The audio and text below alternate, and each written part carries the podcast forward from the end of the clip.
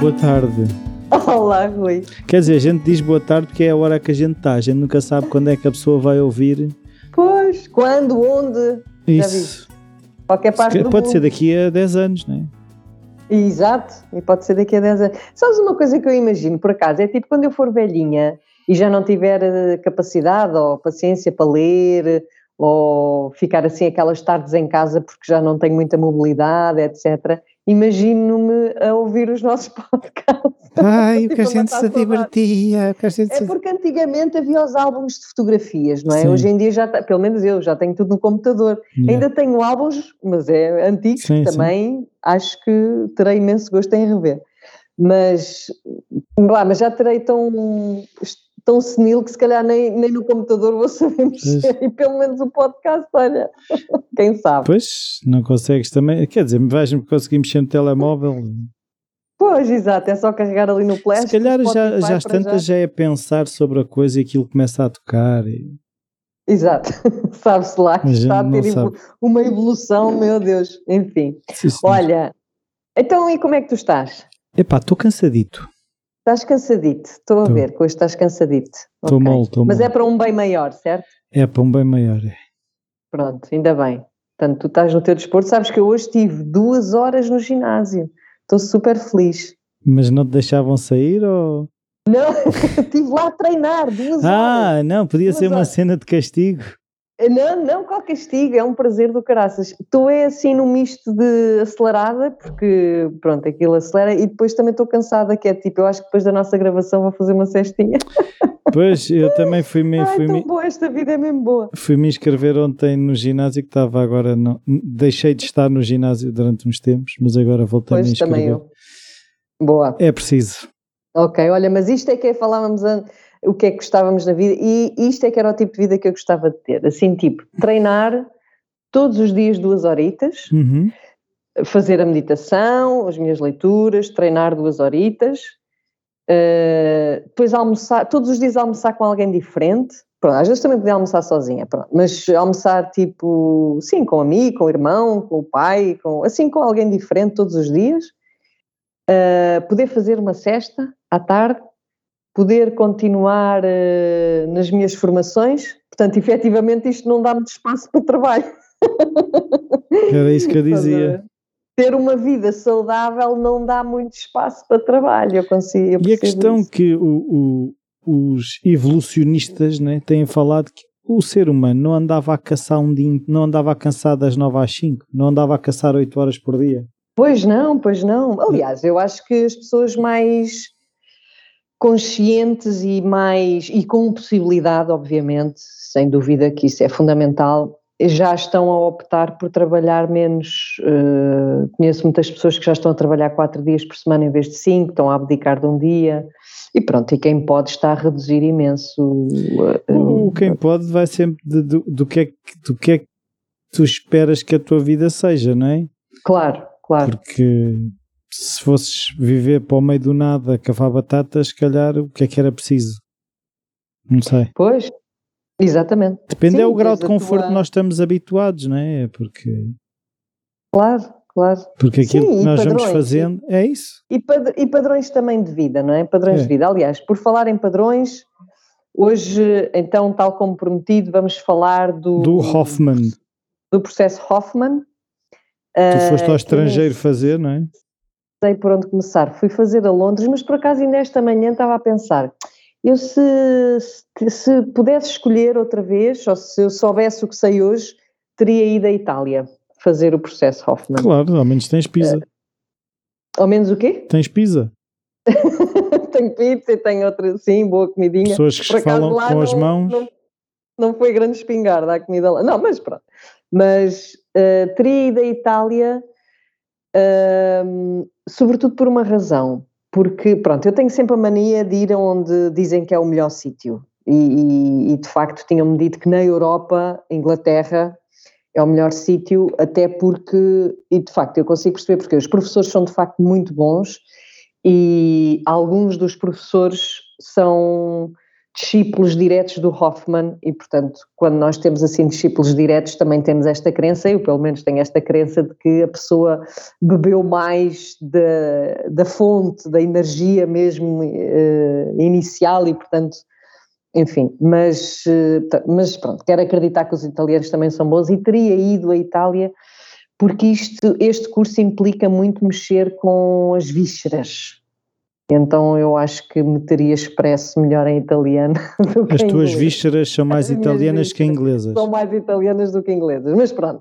Então, falando um bocadinho do, do, deste curso, enfim, que eles chamam um processo, porque sim, não posso, acho que não se pode dizer que seja um curso na medida, é? no sentido que é uma formação, mas também não é propriamente um retiro, uma, uma cena sei lá, só, só experiência, não é? Porque aprende-se também muita coisa. Então, o formato em si, que é igual no mundo inteiro, portanto, existem grupos espalhados pelo mundo. Em Portugal ainda não há este, este processo, mas lá está. acho que há em Espanha, em Inglaterra, em Itália, eu não investiguei que países mais é que há, mas haverá em mais. Um, é um, o formato é de uma semana, é de sete dias, onde assim que tu chegas tens que entregar o teu telemóvel e os teus livros. Não podes ter acesso a nenhum tipo de distrações. E foi muito engraçado porque no quarto onde eu estive havia televisão, mas a televisão estava desligada e sem comando.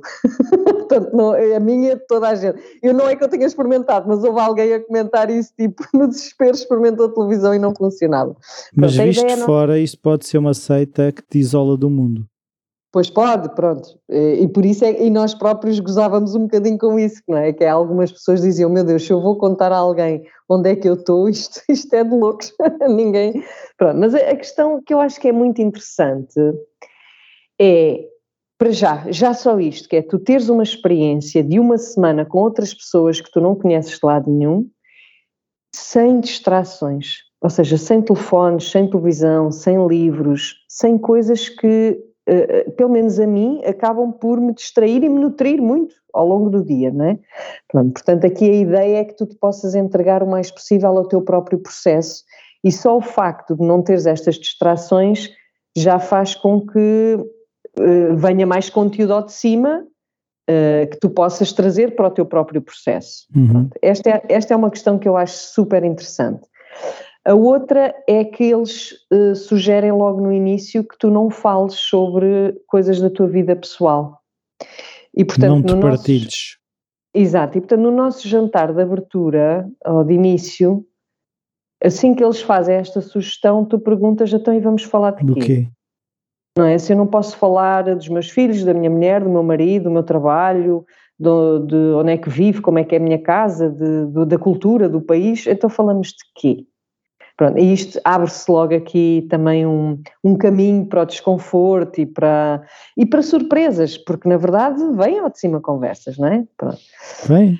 Um, e este é assim o setting principal, não é? Pronto, uhum. depois uh, há muitas coisas ao longo do curso que que eles de facto pedem para a gente não partilhar, para não, porque vai sair de fora de contexto e lá está, e a malta vai pensar, estes estão aqui metidos numa seita muito amarada, e não é nada disso, não é nada disso. é uma seita, uma, não é, é amarada, é isso? Não, é que é um, é um eu vou-lhe chamar curso, pronto, um processo muito bem fundamentado, muito, muito estruturado, muito organizado, e, e que nos traz aprendizagens muito interessantes.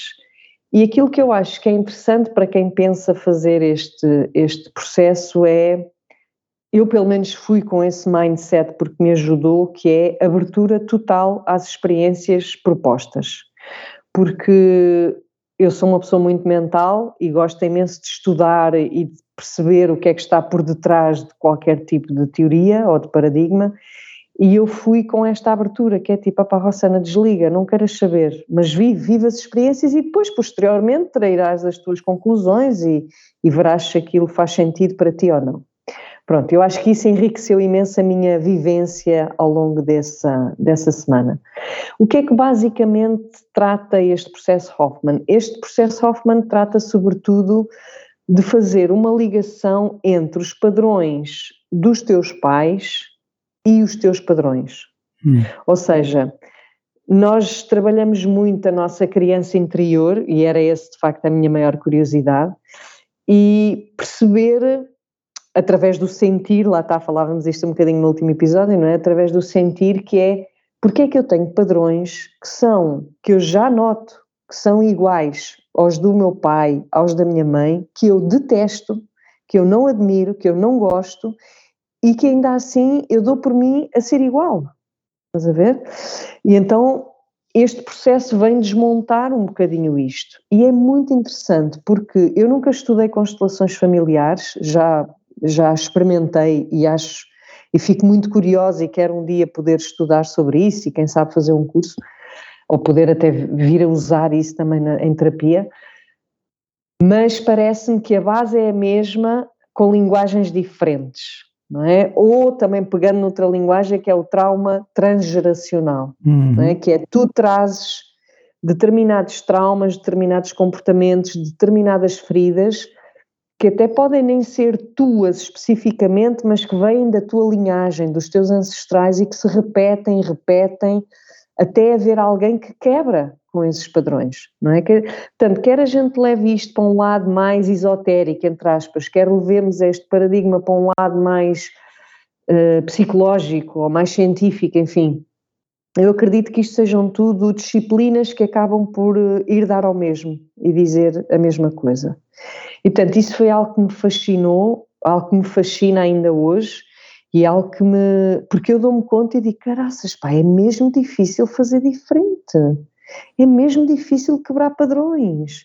e, e, depois padrões que eu não gosto de ser assim, eu não gosto de ser assim e vejo que estes padrões têm um efeito negativo na minha relação com o próximo. Estás a ver? Então, podermos ir escavar através de experiências que nos levam puramente ao sentir de porque é que nós perpetuamos esses padrões, pá, é, acho que é brutal. Estás a ver? Acho que é uma coisa brutal. Pronto, e eles, eles têm assim algumas, algumas estruturas que, se, um, que vão seguindo para, explicar, ou para nos propor estes exercícios. Uma delas tem a ver com. Um, como é que eu lhe de chamar isto? O ciclo, vá, o ciclo mesmo de aprendizagem, o ciclo de quebra do padrão. Pronto, aí acho que é uma, um bom título para isto. Um deles é ter consciência. Portanto, na verdade, isto para mim não foi nada de novo, mas uhum. acho que é interessante rever por outra linguagem. Um deles é ter consciência, portanto, termos consciência dos nossos padrões, termos consciência daquilo que nos bloqueia, termos consciência do que nos faz sentir mal, termos consciência de como é que nós funcionamos, porque o que é que nos este, ativa e... o que é que nos ativa, etc. Porque segundo esta, este paradigma, digamos, nós temos quatro campos uh, que são ativados e que refletem as nossas dinâmicas, que é o, o aspecto emocional, que tem sobretudo a ver com a nossa criança, não é? A nossa criança interior, o aspecto mental, que tem sobretudo a ver com as nossas defesas, portanto, nós construímos uma série de pensamentos e de crenças que nos vão defender da dor que a criança sentiu. Depois o aspecto físico, que é o aspecto comportamental, que é o que é que a gente faz, não é? Como é que nos comportamos, como é que nós, que escolhas é que nós fazemos, que reações é que nós temos. E depois o aspecto espiritual. E este sim para mim foi um aspecto assim surpreendente, não estava à espera que eles, porque eu fui mesmo sem saber o que é que ia, uhum. e não estava à espera que eles apresentassem esta dimensão que eu acho que é uma dimensão que é muito necessária para conseguir fazer o tal ciclo de quebra de padrão. Então, o ciclo de quebra de padrão começa com esta tal autoconsciência de como é que nós funcionamos nestas quatro dimensões e do que é que temos bloqueado. Depois temos a expressão, a expressão das nossas emoções e, sobretudo, toda a energia que está bloqueada. E esta parte de expressão também é muito interessante porque hum, é uma expressão que pode ser eh, muito física, como pode ser uma expressão só de escrever, de pintar, de falar. Uh, portanto, é tudo aquilo que seja deitar as para fora. Sim, tem é que ser de alguma forma expresso. Exatamente, tem que ser expresso. Mas aqui há uma coisa interessante que é, eu sobretudo que tenho mais problemas ou mais dificuldades com a expressão da raiva, de tal maneira que eu, eu nem sequer chego a sentir raiva, também já falámos um bocadinho sobre isso. Para mim, a grande dificuldade é sentir raiva, e portanto, se eu não a sinto, muito menos a expresso, porque está tão reprimida que nem sequer a consigo sentir, ou raramente a consigo sentir, agora felizmente já a sinto de vez em quando. Um, eu antigamente tinha esta ideia, e por isso é que se calhar a reprimi, que expressar uma emoção tinha que ser com a pessoa que te provoca essa emoção. É? Por hum, exemplo, imagina, sim. alguém te chateia, tu sentes raiva e vais expressar a tua raiva com essa pessoa. Pronto. E, e não é nada disso. Aqui o importante é que tu consigas expressar essa energia emocional que ficou bloqueada. Até é bom que o faças sem ser com a pessoa que inicialmente provocou. Então fazes com quem? Podes fazer, até podes fazer sozinho. Okay, Ou seja, okay. na ideia deles, a questão é tu expressares a energia que está cá dentro bloqueada. Porque ao dar expressão à energia que está bloqueada, que pode ser, imagina, através do escrever e do pintar, e aí podes perfeitamente fazer sozinho, não é? Portanto, a partir do momento, ou, ou em terapia, por exemplo, vais com o teu terapeuta e expressas a tua raiva, até podes gritar, podes dar morros nas almofadas, o que tu quiseres. Uh, desde que expresses, não com a pessoa que te provocou essa zanga ou essa raiva, porque a partir do momento que tu expressas, tu começas a ganhar mais clareza de toda a situação. Uhum. E, portanto, já te poderás dirigir a essa pessoa com outra, outra clareza, com outra paz interior, digamos. Sim, do outro é? dia eu vi que houve um presidente dos Estados Unidos, quando, quando ele morreu, encontrar uma gaveta cheia, cheia, cheia de cartas que ele nunca enviou. Pois, ele pegava exemplo, nisso, escrevia as cartas à pessoa a dizer-lhe tudo o que tinha para lhe dizer e Exatamente. nunca chegava a mandar. Exatamente. Portanto, é isso, é escrever, pode ser um diário, escrever cartas. Depois há rituais muito giros, não é? Que nós também já falámos disso, do queimar, do, sei lá, muita coisa. Ou seja, tudo aquilo que seja expressão um, e criar rituais à volta dessa expressão, melhor ainda, porque isto dá-se uma dimensão humana à questão, não é? Que é, é humano sentir raiva, é humano sentir tristeza, é humano estar frustrado. E nós grande parte do nosso, da nossa tentativa de nos adequarmos a esta sociedade, aos nossos amigos, à nossa família, etc., passa por reprimirmos tudo aquilo que sentimos, não é? Quando nós reprimimos, nós tornamos-nos robôs, robôs deprimidos, que é uma coisa terrível, não é? Aliás, a depressão tem muito a ver com pressionar as emoções, não as deixar sair, e portanto ficamos deprimidos mesmo, não é? Portanto, toda esta hum, uma, exercícios imensos de, de, expressão para libertares a tua energia, pronto, uhum. para libertares a energia e para dares espaço a uma coisa que nós também temos pouco, um, lá está, a esta zanga que nos leva a lugares de culpa, estás a ver? E portanto a culpa reprime e não saímos deste ciclo vicioso. E, e teres um espaço onde tu podes onde podes ter a permissão para expressar tudo e mais alguma coisa, sei lá, até mandares os teus pais para aquele lugar, seja o que for, expressar tudo aquilo que está cá dentro. Isso é o campo que depois te permite entrar no terceiro passo, que é o passo do perdão. Ou seja, aquilo que, que, que este paradigma nos explica é que não conseguimos perdoar no verdadeiro sentido da palavra, ou seja, perdoar mesmo com o coração, enquanto as, as emoções não forem todas expressas primeiro. E não é do tipo, primeiro eu vou-te chamar todos os nomes e mais alguma coisa e depois vou-te perdoar. Não, não é assim. É primeiro trabalhas tu as tuas emoções. Trabalhas tu a tua zanga, a tua culpa, a tua, a tua raiva, a tua tristeza. Trabalhas tu. E quando tu trabalhas e deitas tudo cá para fora, é como se se abrisse um espaço de, ok, este sou eu, eu sou, este sou eu, com tudo o que está cá dentro. Portanto, é muito trabalhar também a tua sombra, não é? Aquilo que, que tu ainda não conheces e que tens vindo a reprimir. E, portanto, quando tu deitas tudo cá para fora e te apercebes, e eu acho que aqui é que está o poder do grupo, e te apercebes que as pessoas te adoram na mesma, e que todas as pessoas têm toda essa raiva reprimida, tal como tu, e todas as pessoas têm mágoas para com os pais, tal como tu, e todas as pessoas querem vidas diferentes e querem padrões diferentes, tal como tu.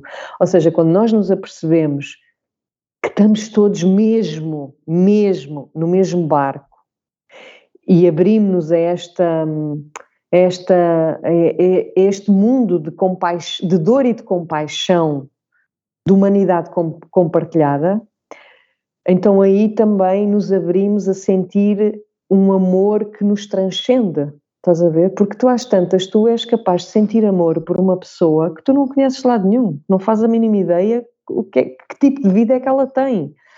Mas quando tu vês a outra pessoa, quando és testemunha de outra pessoa a expressar a sua dor, a expressar a sua zanga, a expressar as suas emoções, a deitar cá para fora, o que te permite também a ti fazeres o mesmo, cria-se aqui uma união, uma ligação, uma conexão entre as pessoas que transcende o pessoal. Estás a ver? E quando nós começamos a entrar nessa transcendência daquilo que é o pessoal, o individual, e de facto entramos aqui no campo espiritual, então sim dá-se lugar ao perdão. Sim, mas eu agora estava aqui a pensar que é, às vezes é, pelo menos no meu caso, vai fazer uhum. ressalva. Uhum.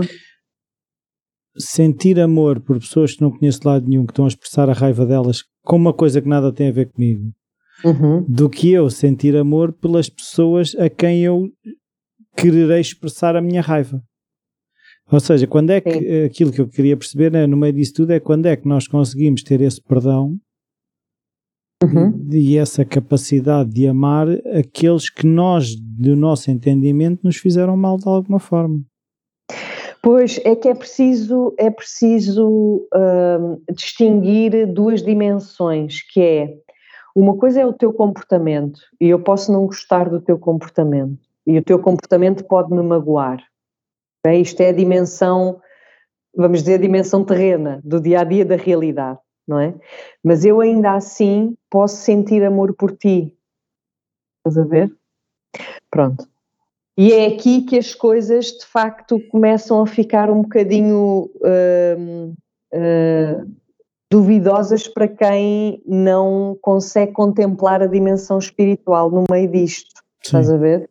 Porque o nosso amor, de facto, entre, entre familiares e entre amigos, o nosso amor é condicional. É. O nosso amor é condicionado pelo comportamento que tu tens para comigo, não é? Tipo, eu vou gostar de ti enquanto tu me tratas bem. Ponto Se me final. tratas mal, chapéu. Se me tratas mal, chapéu. E até certo ponto isto até é saudável, ou seja, do ponto Sim. de vista psicológico isto é saudável, porque senão também podemos cair no erro de aceitarmos que os outros nos tratem mal a torta e a direita, ah, porque eu te amo. Mas afinal, o que é que é o amor? Porque eu também é difícil. para além dos teus comportamentos. Exato, mas também é, é, é questão de. É, é, difícil definir, na verdade, esta questão do amor, porque uh, muitas vezes eu acho que nós dizemos que amamos a outra pessoa, quando na verdade aquilo que estamos a ter é um sentimento de, da nossa criança ferida é, um, é uma ligação que a nossa criança ferida tem àquela pessoa. E a nossa criança ferida, muitas vezes, na maioria dos casos, ou melhor, a nossa criança ferida sempre, né, é sempre, apaixona-se, por exemplo, por pessoas que vêm perpetuar o ciclo de dor. E estou a falar a criança ferida, não estou a falar o adulto maduro, estou a falar uhum. da criança ferida. E na maioria dos casos, nós apaixonamos a partir da nossa criança ferida e estamos plenamente convencidos de que amamos a outra pessoa. Isto é amor, não é? Portanto, há aqui uma tendência, hum, é, é, é, fácil confundir o amor com paixão, mas este sentimento de onde é que vem? Vem da criança ferida, vem, o adulto, vem do adulto maduro, estás a ver? Portanto, quando nós falamos no perdão, este perdão transcende todas estas questões, que é, eu posso perdoar porque tu me fizeste mal, mas eu posso continuar a querer que tu não estejas na minha vida. Portanto, é um perdão que não tem a ver com desculpar e abrir espaço para que tu estejas na minha vida. É um perdão que tem muito mais a ver com eu quero me libertar da carga emocional que eu tenho cá dentro, da dor que tu me provocaste. Estás a ver? Portanto, o perdão tem mais a ver com uma libertação de carga emocional. Que é, porque na verdade, enquanto nós não perdoamos a outra pessoa, nós mantemos ligadas a ela. Nós, e alimentamos a mágoa, a raiva, o rancor, a vingança. Estás a ver? E isso é uma coisa que só nos faz mal a nós. Portanto, trabalhar esta dimensão do perdão tem a ver com libertar-nos nós, nem sequer precisamos falar com outra pessoa. Nem sequer precisamos falar com outra pessoa. É uma coisa muito interior. Agora, tem é que ser sentida, não pode ser mental. Porque se for, se for só mental, pá, eu mentalmente já, já perdoei toda a gente. Porque eu sei que todas as pessoas magoam porque estão feridas. Portanto, isto para mim é muito claro, não é? Toda a gente, as pessoas fazem mal não é? Quer dizer, para quem está dentro, estuda o trauma já sabe isto, para quem não estuda ou não conhece pode, pode considerar a minha afirmação chocante, mas é, as pessoas que cometem os, os atos mais macabros são pessoas muito feridas internamente e, portanto, daí cometerem esses atos macabros, porque quem, não, quem está bem não faz o mal, não pratica mal. É? Portanto, neste aspecto, hum, entendes? Uma coisa é, é, é pá, eu não vou perdoar, imagina, imagina uma pessoa com, uh, sei lá, tenha, tenha sofrido um, um abuso sexual. Sim. Vai, vai lá. Uma coisa é perdoar. Outra coisa é viver com o violador, não é? Outra coisa é desculpar e, e abracinhos e está tudo bem, fizeste, fizeste o que, olha, porque és uma pessoa ferida e portanto eu desculpo-te. Não, eu isso não consigo ver que seja possível. Agora, o perdão a um nível de libertação de carga emocional cá dentro, isso eu consegui experimentar e é brutal. É brutal. Eu estava é a pensar no, na aplicação do Sam Harris, ele uhum. tem uma parte sobre free will e ele toca muito, toca muito sobre essa questão de o disso estávamos a dizer que ninguém é propriamente culpado daquilo que faz, porque há uma data de coisas Exato. que estão, né? Mas temos que responsabilizar as pessoas e temos que pôr pessoas na cadeia. O facto de. Claro! Uma coisa não tem a ver com a outra. Não. O facto de eu conseguir entender que há um, uma pessoa que, por alguma circunstância, comete um crime, eu conseguir olhar para aquilo como, ok, tu não tinhas essa, essa não tinhas capacidade de fazer diferente, se não tinhas feito diferente, contudo, tu Exatamente. continuas a ser um perigo para as outras pessoas. Exatamente. Aliás, eles diziam uma expressão muito engraçada que é assim traduzida é do tipo tu és culpado, mas não tens a culpa. Uhum. É? So you are guilty, but you are not to blame. Que é, é isso, ou seja, tu és culpado no sentido que foste tu que cometeste aquele comportamento, mas não tens a culpa no sentido que aquilo veio de um lugar muito ferido, não é? E portanto, nesse aspecto, claro que ninguém tem a culpa. Pá, se cada um de nós tivesse tido, tivesse crescido, nascido, tido exatamente as experiências que uma determinada pessoa teve, se calhar seríamos iguais, ou se calhar até seríamos piores. Sei lá, uhum, não sei. Não, não sei, não sei. Portanto, lá está. Quando nós conseguimos ampliar aqui a nossa visão interior, e vamos para outras dimensões, e eu acho que isto abre espaço para o perdão. E só depois de perdoarmos é que então sim conseguimos ir para um novo comportamento. Então sim é que conseguimos quebrar o padrão. Portanto, isto só para tu veres o difícil que é quebrar um padrão. Porque se tu para quebrar um, um padrão precisas de, primeiro, ter consciência do padrão, segundo, conseguires expressar toda a carga emocional que tu tens bloqueada dentro de ti na sequência desse padrão. Terceiro, conseguires fazer um processo de perdão que estará na origem do padrão, porque a origem do padrão é alguém te magoou, precisaste defender e, portanto, começaste a praticar esse padrão, não é? E só depois de tu conseguires perdoar, portanto, é como se a carga energética sai toda para tu te abrires a outra possibilidade. E a outra possibilidade do novo padrão também só acontece quando tu te abrires a experimentar algo novo. Portanto, não é tipo, vou fazer isto tudo só aqui na minha cabeça, na meditação e já está. Não, é depois tens que ir para a prática, como da mesma maneira como aprendeste, sei lá, a silenciar, imagina, como padrão, agora tens que aprender a falar como padrão, não é? Portanto, passa para também a, a nova uh, o novo comportamento, não é? Sim, mas, mas passa a ser mais escolha do que automático. É isso? Exatamente, exatamente. Passa a ser escolha, tem que ser uma escolha consciente e, e, e, nós estamos sempre perante essa escolha, porque é muito fácil regressar aos padrões antigos, é muito fácil voltar atrás, não é? Portanto, e isto é, é, é como eu acho que a vida é, que é estamos sempre em, em risco de queda, sempre constantemente. Portanto, é como se estivéssemos a atravessar assim uma corda, por, eh, por, cima de uma corda, em que estamos sempre em risco de queda. Temos que estar constantemente conscientes de onde é que pomos o pé, de, sei lá, de tudo e mais alguma coisa, o que é extremamente difícil, quer dizer, nem se, eu acho que nem, não nem conseguimos 100% fazer sempre isso, não é? Portanto, também conseguirmos perdoar pelas vezes que caímos, porque faz parte faz parte cairmos e levantarmos e cairmos e levantarmos. Houve, houve, um, sei lá, já não sei quem é que foi que disse, mas sei que era tipo um, um daqueles rimpochês. Um, uhum, sim. um lama qualquer ou whatever, não sei. Sim. Que disse que é assim: as más notícias é que nós estamos sempre a cair, a boa notícia é que não há chão. Exato.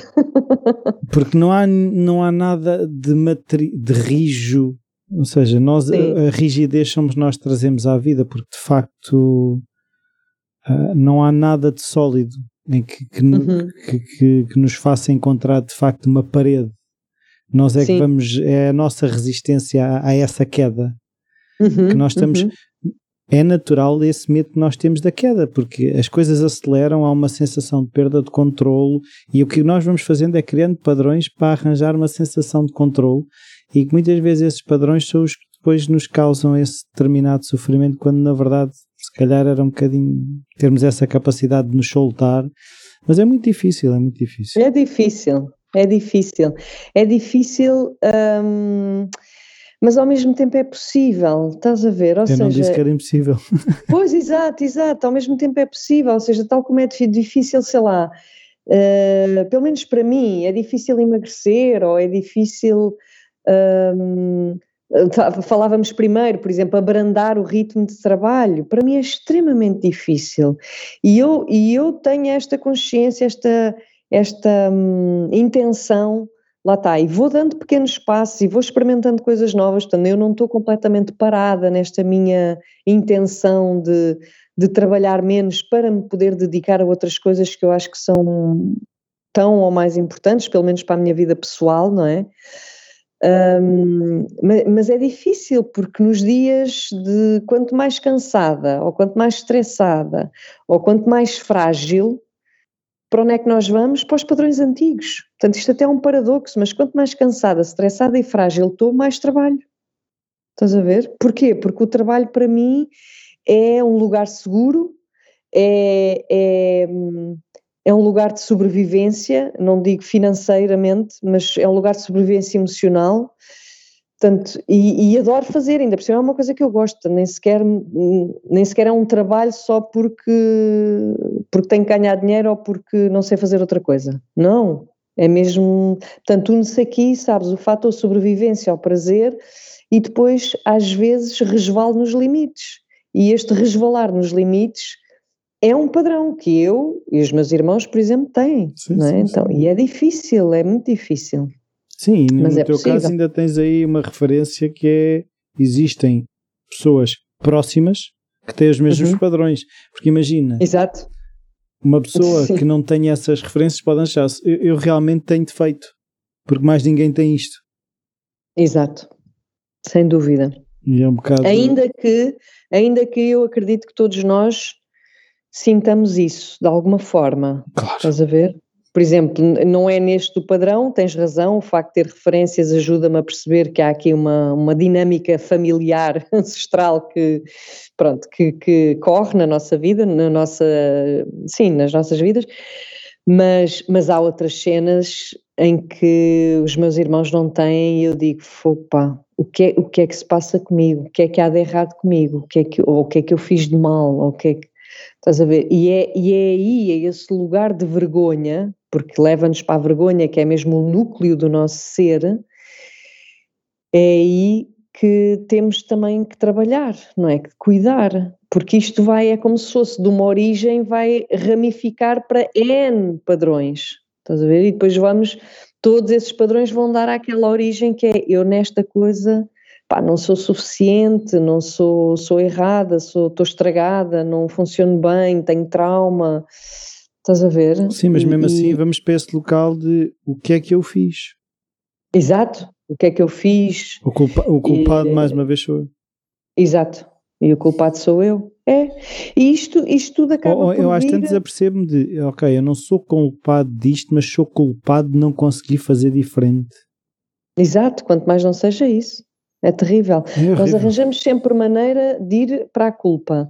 E a culpa, sabes que vem de um lugar de egocentrismo, sim, sim. que é como nós em crianças, não é? Quando era, estávamos no nosso estado egocêntrico, que como ainda não existe nesse momento uma certa distinção o que é que sou eu e o que é que são os outros, ou seja, é tudo em função de mim, porque ainda não existe esta noção de que eu existo, o outro existe, há as minhas dinâmicas, há a dinâmica do outro, temos necessidades diferentes, isto não existe, é tudo, ou seja, é como se a criança achasse que os outros são uma extensão dela uhum. e, portanto, tudo aquilo que de mal acontece lá fora, como a criança vê que os outros são uma extensão dela, aquilo é culpa dela. Estás a ver? Portanto, as coisas acontecem por, porque ela, às vezes até porque ela pensou. Sim, sim. Quantas vezes as pessoas não dizem, ah, porque agora tive medo, isto aconteceu mesmo, será que foi porque eu pensei? Isto é um, é um pensamento mágico sim. puramente egocêntrico, não é? Depois de Jana, usou um determinado produto num dia, acho que foi um shampoo, Exato. teve um acidente, Exato. sim, até, até do trabalho. Eu lembro-me, uhum. a pessoa acho que até foi anos mais tarde, não sei o quê, até acho que voltou a usar o shampoo, porque nunca mais tinha usado aquele shampoo, porque associou aquilo. E depois achou. Morreu a avó da pessoa. Pronto, foi porque usou o shampoo. Foi porque usou o shampoo. A culpa foi, e, eu, eu, mas a, a, culpa, achas que a culpa foi tua? Pois. Ah, não sei, não, não é não, não é não, é não sei. Sim. Portanto, isto, olha, a mim pelo menos ajuda-me. Uh, Uh, uh, lá está, nesta, nesta questão de não me sentir tão em culpa, não é? Porque é Rossana, isso é a tua criancinha que se acha ao centro do mundo e que acha que é culpada de tudo e todos, não é? Mas digo isto com amor e carinho, não é, não é dar-lhe na Deixa cabeça. estúpida. Exato, que é tipo, pá, o que é que achas? Que és a melhor do mundo ou quê? Que agora decides como é que achas-te Deus ou quê? não. Mas e é o que nos acontece quando nós começamos a acreditar que a culpa é nossa, é porque achamos que estamos a ser. Eh, e, e não há culpas, não é? A questão mais funda até que é esta: é não há culpas, há quanto muito responsabilidades. Mas a responsabilidade, eu só me consigo responsabilizar pelo que sinto e pelo que penso e pelo que faço. Pois. Depois, há outra distinção muito importante a fazer que é aquilo que eu faço tem uma intenção que pode ser exatamente oposta ao impacto que tem em ti. Eu posso ter uma boa intenção e o impacto que isso tem, que o meu comportamento tem em ti ser exatamente o oposto. Estás a ver? Sei lá, um exemplo, uh, eu posso querer ajudar-te em alguma coisa e tu sentires que o eu querer ajudar-te. Me estás é a retirar poder de alguma forma. Exatamente, por exemplo. Yeah. Por exemplo, isso acontece muito entre pais e filhos, não é? Uhum. Que é os pais estão cheios de boas intenções, mas o impacto é fogo, pá, deixa-me crescer, não, não estejas sempre colado e não, não estejas sempre a chatear. Porquê? Porque, e isso é saudável até, porque existe aí um impulso da pessoa se querer autonomizar. Mas a intenção foi boa. Caramba, e acho que é importante olharmos para isso, não é? Sim, ainda hoje ouvi uma história num, num podcast que era uma, uma mãe que estava sempre a, a, a, dizer à filha o que é que tinha a fazer para que corresse tudo bem à filha. Uhum. E há um uhum. dia que ela, a mãe estava muito cansada e a filha disse que queria ir para a casa da amiga e a, e a mãe uh, já não estava com energia para fazer aquele discurso. Tem cuidado com isto, não sei o que, vê lá se não sim, faz sim, aqui. Sim, e ela, e a mãe simplesmente perguntou: não sei, faz aquilo que tu achas melhor. E a filha? a filha até disse, a filha, a, a, sério? E ela, sim, eu estou tão cansada, então nós temos discutido tanto. Pois. E a filha, pois é que eu sempre senti que tu não querias ouvir a minha, a minha parte. Exato, exatamente. Mas para, para tu veres, é preciso a pessoa estar cansada mas já não consegui, foi tão cansada a ponto de já nem conseguir pôr o seu padrão. E a, e a intenção era a melhor. Exato, exato. Por é isso é importante olhar para estas dinâmicas todas, estás a ver? Porque o perdão também vem eh, a partir desse lugar, que é. E o perdão para connosco também, não é só para com o outro, é para connosco. É, é também um sentir profundo que nós fazemos as coisas com a melhor das intenções, que fazemos o que está ao nosso alcance, fazemos o que nos é possível e que se calhar ainda assim não conseguimos atingir uh, as metas que queremos, não é? Mas, uh, mas pronto, mas olha, é o que é, é o que é. É o que é mesmo. É o que é. é. Isso é ter compaixão. É isso. No fim é ter compaixão. Sim, senhora. É mesmo isso. E Pronto. então, tem cenas, doutora? Ainda ah, tem mais coisas para acrescentar? Eu não venho preparada para essas coisas. Olha, tenho, não tenho. Então, tenho o curso até fizemos o podcast anterior sobre isso, da introdução à psicoterapia somática. Uhum. Portanto, vão ser 10 encontros online. As inscrições estão a decorrer e começa dia 20 de setembro e quartas-feiras das 7h30 às 9h30, por aí fora, durante 10 sessões. Um, e depois, pronto, e depois o laboratório de psicoterapia somática para outubro, Uh, e assim que me lembro é só. Só isso. Sim, mas também é. as pessoas que forem seguindo nas redes sociais também vais partilhando. Eu vou partilhando, exatamente. Nessas coisas é o Instagram, não é? Exato, é isso, é isso, é isso, é isso. Sim, senhor, é um gosto, então doutora. Vá, vá lá descansar. Sim, beijinho, senhora, beijinho, tchau, tchau. Beijinho.